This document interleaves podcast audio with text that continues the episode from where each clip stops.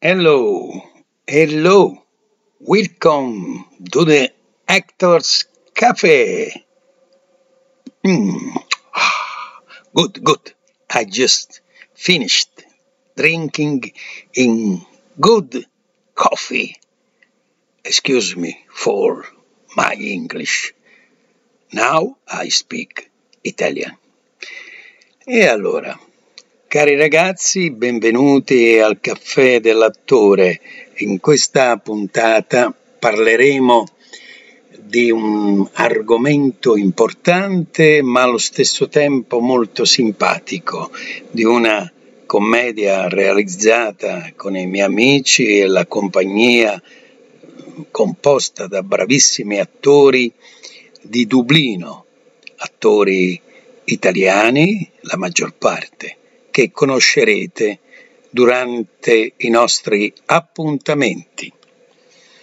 Il titolo di questa eh, commedia, dramma, diciamo pure, perché è un, mm, drammatica la storia, ma anche con i suoi risvolti un po' umoristici che l'autore Pirandello ha dato e ha messo in essa, in, questa, eh, in questo allestimento particolare, tratto fra l'altro, questa commedia da una novella, Il gancio, e poi lo intitolò Il dovere del medico.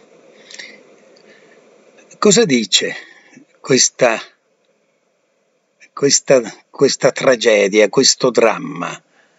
Eh, un medico ha il dovere di salvare vite umane? Eh,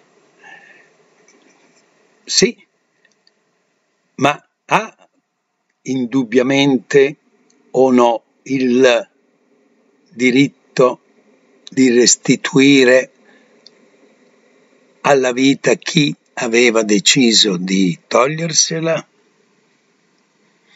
Così dice il protagonista Tommaso Corsi, il quale era stato costretto a uccidere per legittima difesa, questa è la storia, il sostituto procuratore di nome Neri, marito della sua amante che lo aveva assalito perché, ahimè, dopo averlo sorpreso in fragrante con lei. e, poi, e poi aveva deciso di suicidarsi. E beh, una brutta storia, diciamolo seriamente. Ma arriviamo a questo incredibile e assurdo interrogativo. Tommaso, l'uccisore, che adesso è ferito, no? il quale il medico lo ha salvato, dice questo. Io mi ero ucciso, ovvero si era sparato, poi viene lui, il medico, e mi salva. Ora, con quale diritto gli domando io ora? Hm?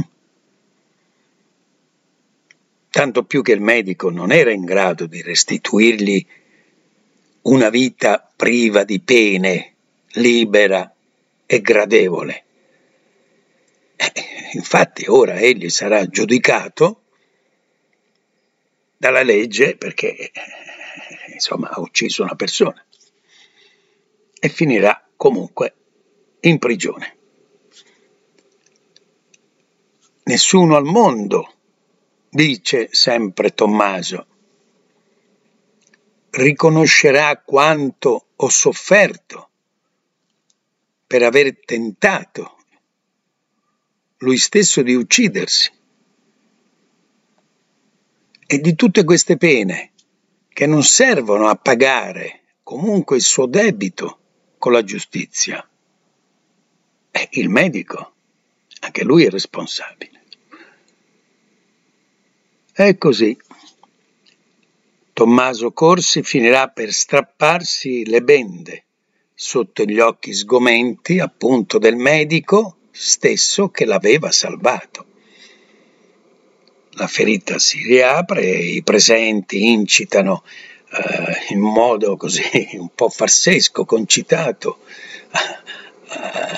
eh, dicono al medico di intervenire ancora no? per, eh, perché non muoia per una seconda volta, ma a questo punto il medico si ferma e quasi con voce rauca e di minaccia dice al suicida no caro no no ha ragione ha ragione lui. Hanno sentito? Io non posso. Io non debbo. Questo dice il medico. Se è chiara la questione, possiamo sintetizzare così. La soluzione di Pirandello di questo delicato tema si basa sull'idea della libertà umana. In pratica, ancora una volta, c'è la contrapposizione tra il tribunale degli uomini e quello della propria coscienza. Tommaso Corsi ritiene d'aver pagato abbondantemente il suo atto inconsulto con la grande sofferenza patita. Ma proprio il pensiero di una ulteriore condanna, la prigione insomma, che gli balena all'improvviso a convincere che il medico non avesse più il potere di rendergli una vita degna d'essere vissuta. Non aveva alcun diritto di costringerlo a vivere. Ecco, questo è quanto è il contenuto di questo lavoro che abbiamo realizzato a Dublino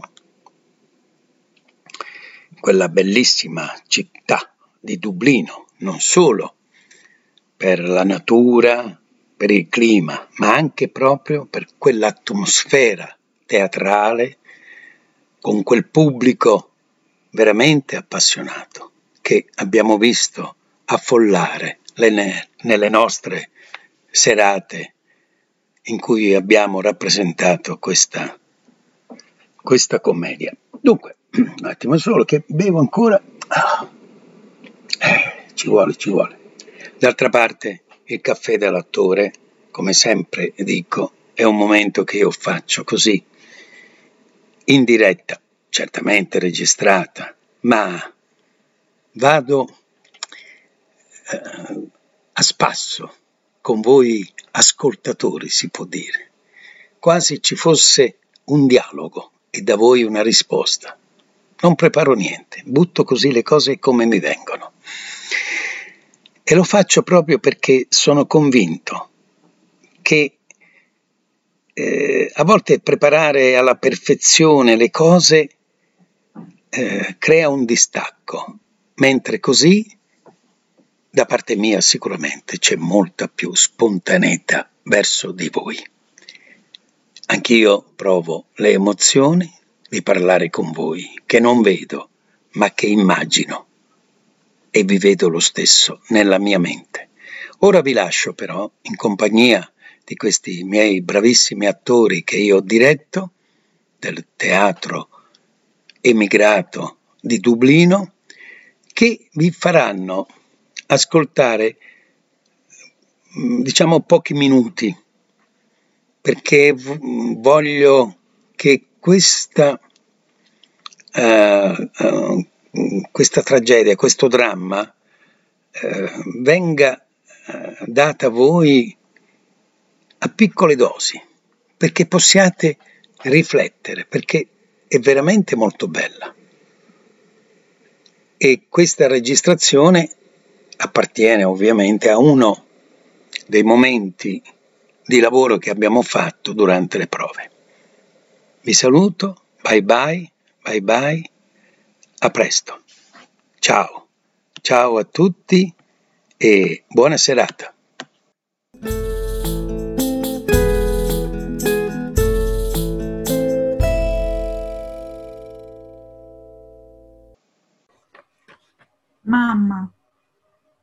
Mamma mia, non potrebbe, scusi, ritirarsi un momento, stare anche dietro l'uscio dall'altra parte. Veramente l'ordine che ho io è di crescere, non di scemare la sorveglianza. Ma se non può neanche muoversi da sé sul letto. Capisco, ma per un momentino, sì, signora. Grazie. Ah, mamma, io sono tanto riconoscente che tu sia ritornata. No, non ti rimprovero d'avermi lasciata sola. Non volesti seguirmi. Volesti rimanere qua ad assistere a queste belle scene per ridurti in codesto stato. Ma come avrei potuto lasciarlo, mamma? Che dici? Ti ringrazio d'aver portato via con te i ragazzi. Come stanno? Didi, Federico. Stanno bene. Anche Didi.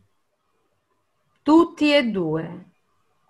Ma verrai via presto anche tu a quanto pare. M'hanno detto che se lo porteranno via oggi. Oggi? Chi te l'ha detto? La guardia. Oggi? Ma non è possibile. Ha detto così. Senta, venga qua. Ma come oggi? Ve lo porterete via oggi? Sicuro non lo so, signora. Mi pare d'aver inteso così. Ma sei ancora a letto. La ferita non si è ancora rimarginata. Il medico non lo permetterà. È ancora sotto la responsabilità del medico.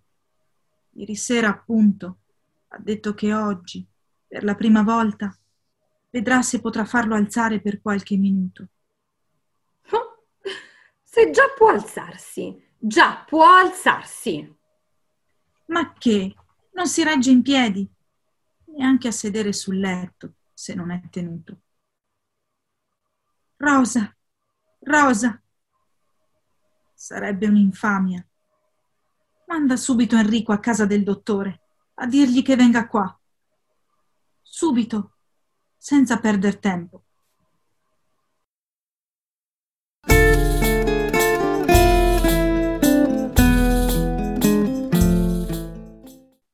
Ecco il dottore.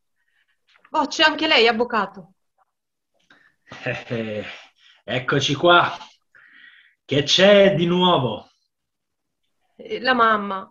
Ah, dottore, mi vogliono fare impazzire. Se lo vogliono portare via oggi. Ma no, chi l'ha detto? La guardia, glielo domandi. Oh, l'impediremo. Stia tranquilla, l'impediremo. Andrò io ora stesso dal commissario. Verrai anche tu, Cimetta? Sì, sì, vada, vada anche lei, avvocato. Eh, eh, pronto? Ora stesso. E qua due passi. Non se ne dia pensiero. Senza il mio consenso, no, non possono portarlo via. E no, ci mancherebbe altro. In questo momento abbiamo operato un miracolo. Un vero miracolo, amico mio. Lo vedi, mamma?